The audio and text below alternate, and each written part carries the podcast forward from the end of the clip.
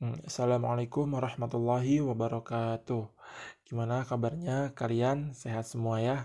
Semoga selalu dalam lindungan Allah dan selalu dalam keadaan sehat, dicukup dicukupkan rezekinya dan semoga bulan Ramadan ini penuh dengan keberkahan. Amin insyaallah. Nah, di sini aku mau bahas tentang cerita cinta dan ini adalah podcast spesial. Kenapa aku kasih podcast spesial di sini? Yang dari kemarin udah banyak yang ngasih saran durasinya tambahin, terus ceritanya jangan yang sedih-sedih terus. Oke, uh, semua saran-saran masih banyak lagi sebenarnya yang mau aku bilangin di sini, cuman nggak semuanya ya. Jadi di sini aku ngelakuin podcast spesial di episode 5 ini tentang cerita cinta yang memang aku di sini mau ngasih tentang hikmah jadi gimana caranya kok aku bisa uh, seperti ini gitulah ya tentang menghadapi cinta gitu. Yang sebenarnya aku pun sedang apa ya merasakan hal itu gitu. Dan emang fitrah manusia ya merasakan cinta gitu. Jadi buat kamu yang belum pernah ngerasain cinta atau sampai saat ini gak cinta sama siapa-siapa itu dipertanyakan gitu ya. E, kalau nggak merasakan cinta itu dipertanyakan. E, jiwa kemanusiaannya gitu. Nah seperti itu. Jadi ya gitulah. Jadi dan aku pun di sini nggak pakai teks ini real apa yang aku keluarin ini yang ada di otak aku aja gitu. Dan spontanitas aku keluarin seketika. Oke di sini aku mau ngebahas tentang cerita cinta yang pertama uh, aku bakal flashback dulu nih ya teman-teman. Jadi pertama itu sebenarnya dalam hidup aku itu aku nggak pernah pacaran jujur nggak pernah pacaran. Dan ini ada cerita menarik waktu SMA jadi gini waktu SMA itu sebenarnya dari orang tua pun udah ngelarang aku buat pacaran. Nah jadi eh, nasihat orang tua aku itu ketika hidup masih hidup ya terutama dari ibu mesen jangan sampai pacaran. Jangan sampai eh, apa eh, pacaran sebelum kamu sukses atau nah pacaran di sini maksud orang tua aku itu maksud, maksud ibu ibu aku itu adalah uh, nanti pun kalau ada yang suka bakal datang Wian gitu. Nah dan bodohnya aku waktu itu tidak apa tidak mengikuti apa yang dinasihati oleh seorang ibu gitu. Nah jadi waktu SMA itu aku uh, suka ke perempuan dan ternyata perempuan yang aku suka itu merespon balik uh, apa pertanyaan ataupun pernyataan yang aku sampaikan ke dia gitu melalui chat. Jadi waktu itu masih musim BBM ya, BlackBerry Messenger dan kalian pasti pernah ngerasain gimana rasanya pakai BBM. Jadi waktu itu masih zaman BBM dan kita sempat kontek-kontekan gitu ya. Jadi waktu SMA aku pun ya istilahnya suka sama suka lah. Nah, dan mungkin kalian kaget gitu. Di sini bukan aku dulu yang menyatakan rasa suka itu gitu, tapi adalah perempuannya. Di satu sisi kaget, ya pasti. Di satu sisi seneng juga iya gitu. Cuman bodohnya ketika itu set, e, setan itu sangat kuat banget, sangat menggoda banget dan seketika omongan apa orang tua yang tadi aku bilang jangan pacaran dulu sebelum kamu sukses itu seketika sirna aja gitu. Nggak nggak nggak hinggap di pikiran seketika lupa seketika nggak nggak pernah ngerasain dinasihatin seperti itu sama seorang ibu gitu terutama. Dan alhasil jalan aja. Nah di pertengahan ya namanya VMG ya. Jadi waktu itu namanya VMG virus merah jambu. Nah atau bisa dibilang cinta monyet lah ya cinta monyet gitu. Nah di situ ya kita berdebat lah berantem dan akhirnya kita istilahnya kita pacaran enggak tapi menyatakan saling suka iya gitu. Nah aku juga bingung gitu. Jadi kalau nembak kan bisanya e, aku suka sama kamu kamu mau gak jadi pacar aku? Nah biasanya kan kayak gitu. Nah kalau aku enggak gitu cuman kayak nyatain saling sama suka dan udah aja ngalir aja gitu kayak orang pacaran. Nah dari situ aku berantem sama dia aku uh, ngambek-ngambekan lah ya jijik sih bilangnya kayak gini cuman ya harus aku ucapin gitu. Marah-marahan saling read BBM aja gitu. Yang sebenarnya juga sebenarnya pengen baikan waktu itu gitu. Dan alhasil uh, kita itu berantem sampai uh, tiga bulan. Nah tiga bulan yang di mana ketika tiga bulan itu menjelang meninggalnya ibu aku gitu. Nah dari situ aku sadar ketika seorang ibu menasihati seorang anak memang benar adanya dan itu pun menjadi doa. Jangan pacaran dulu. Tunggu kamu sukses insya Allah perempuan pun akan datang gitu dan dari situ aku berusaha ngejauhin dia baik-baik berusaha ngejauhin dia dengan pelan-pelan supaya dia ngerti apa yang aku maksud apa yang aku niatkan waktu itu gitu. Nah setelah aku jauh dari tiga bulan itu aku coba masuk organisasi keislaman waktu SMA dan di situ muncul uh, apa hidayah gitu. Nah indahnya hidayah di situ aku itu ngerasa kayak apa ya ternyata eh, keteduhan itu aku nemu di organisasi itu. Nah nanti itu akan nyambung ke bagian gimana caranya aku menjaga cinta sampai cinta kuliahku di sini gitu. Nah jadi ketika ketika itu aku dapat hidayah dapat pencerahan mungkin ya waktu zaman SMA dan kayak aku merasa paling fakir ilmu tentang keagamaan waktu itu. Dan aku berusaha nyari tentang kajian-kajian supaya bisa memperkuat keimanan, memperkuat niat hijrah sampai pun aku pernah nanya gimana caranya tobat nasuha gitu. Apakah saya harus sholat? Apakah saya harus sujud berapa lama? Dan waktu itu orang yang aku tanya cuma bilang untuk niat kamu untuk taubat saja sudah Allah hitung sebagai bentuk taubat kamu untuk meminta ampun kepada Allah. Dari situ aku pun kayak berusaha rajin sholat duha, rajin baca Quran, rajin dengar kajian, rajin melakukan kegiatan dan rajin segala sesuatu itu berkaitan dengan, tentang keislaman lah. Nah dari situ aku mulai sadar gimana caranya memperlakukan cinta gitu.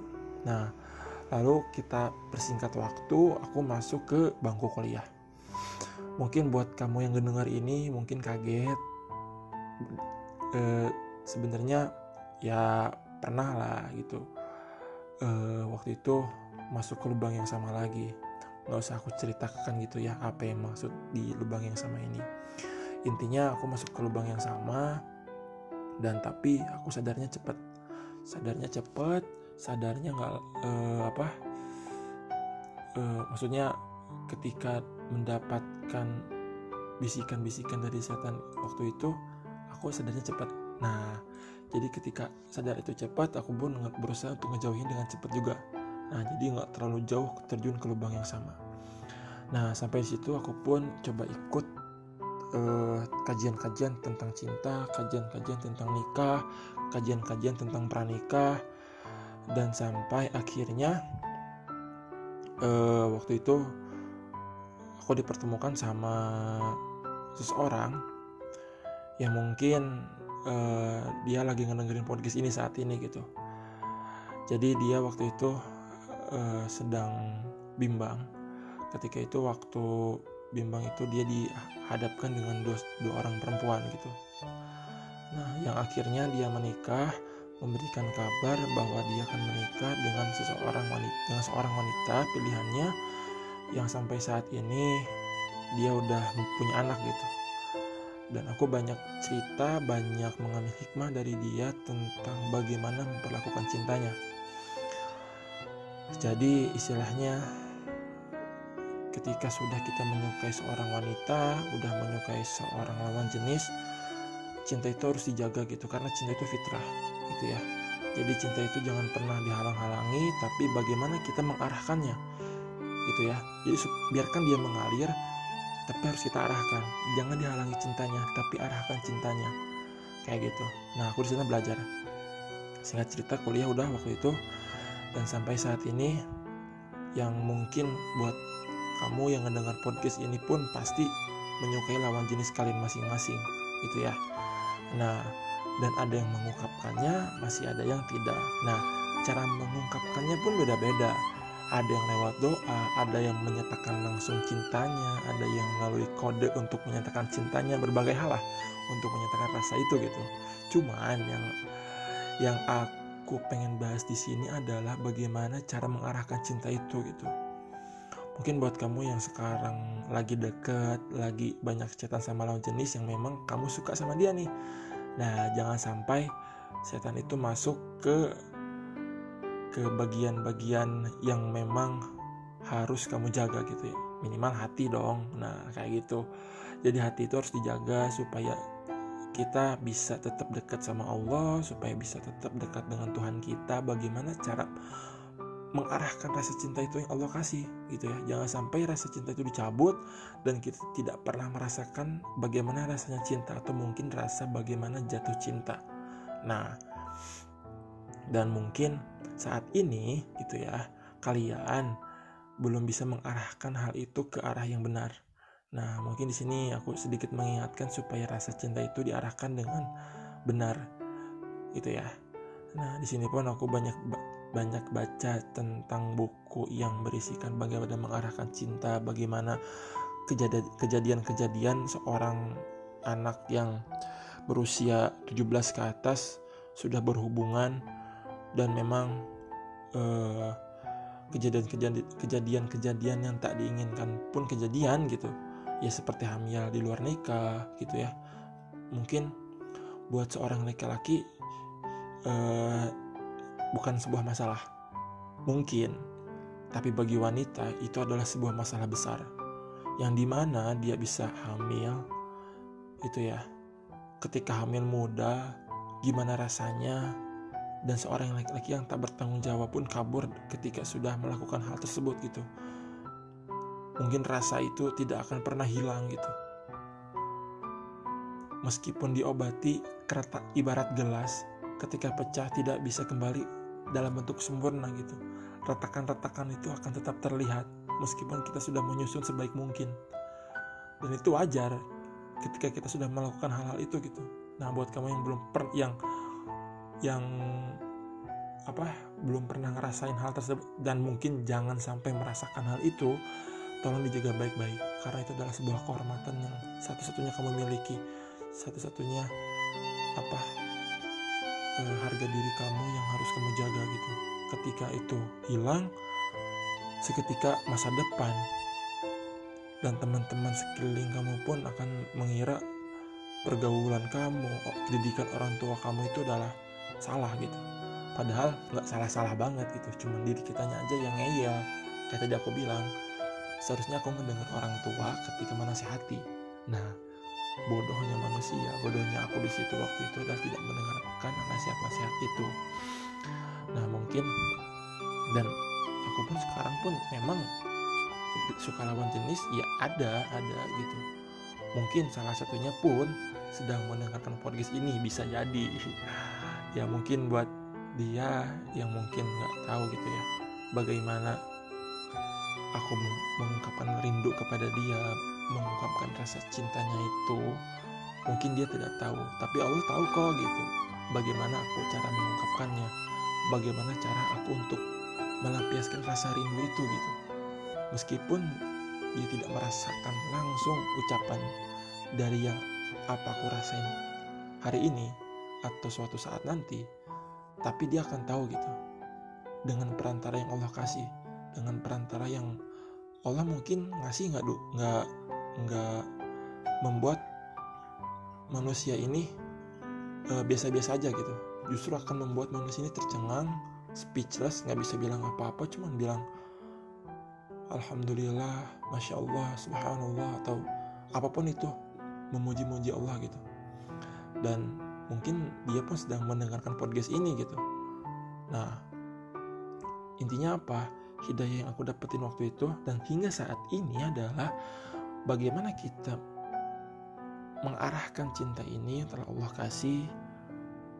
Cinta itu fitrah cinta itu datangnya dari Allah cinta itu Allah kasih. Tapi banyak manusia saat ini salah mengarahkan cintanya sehingga menuju ke jalan yang salah. Nah, dan aku pun banyak bertanya gitu. Bagaimana kamu bisa nikah sama dia? Bagaimana kamu bisa punya anak? Bagaimana kamu bisa mengarahkan cinta kamu sampai saat ini sehingga cinta itu benar-benar kamu cinta karena Allah bukan cinta karena nafsu bukan cinta bukan cinta karena wajah harta tapi real karena agama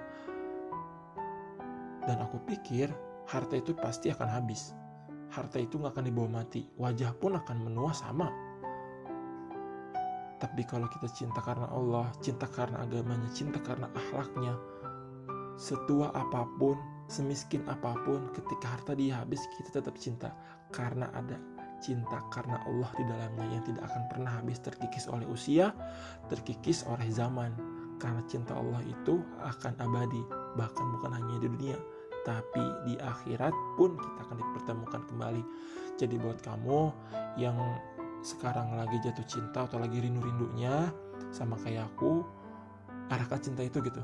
Jangan sampai cinta itu menjadi penghalang kita untuk masuk surga dan tidak dipertemukan dengan orang-orang yang kita cinta. Itu dulu podcast dari aku.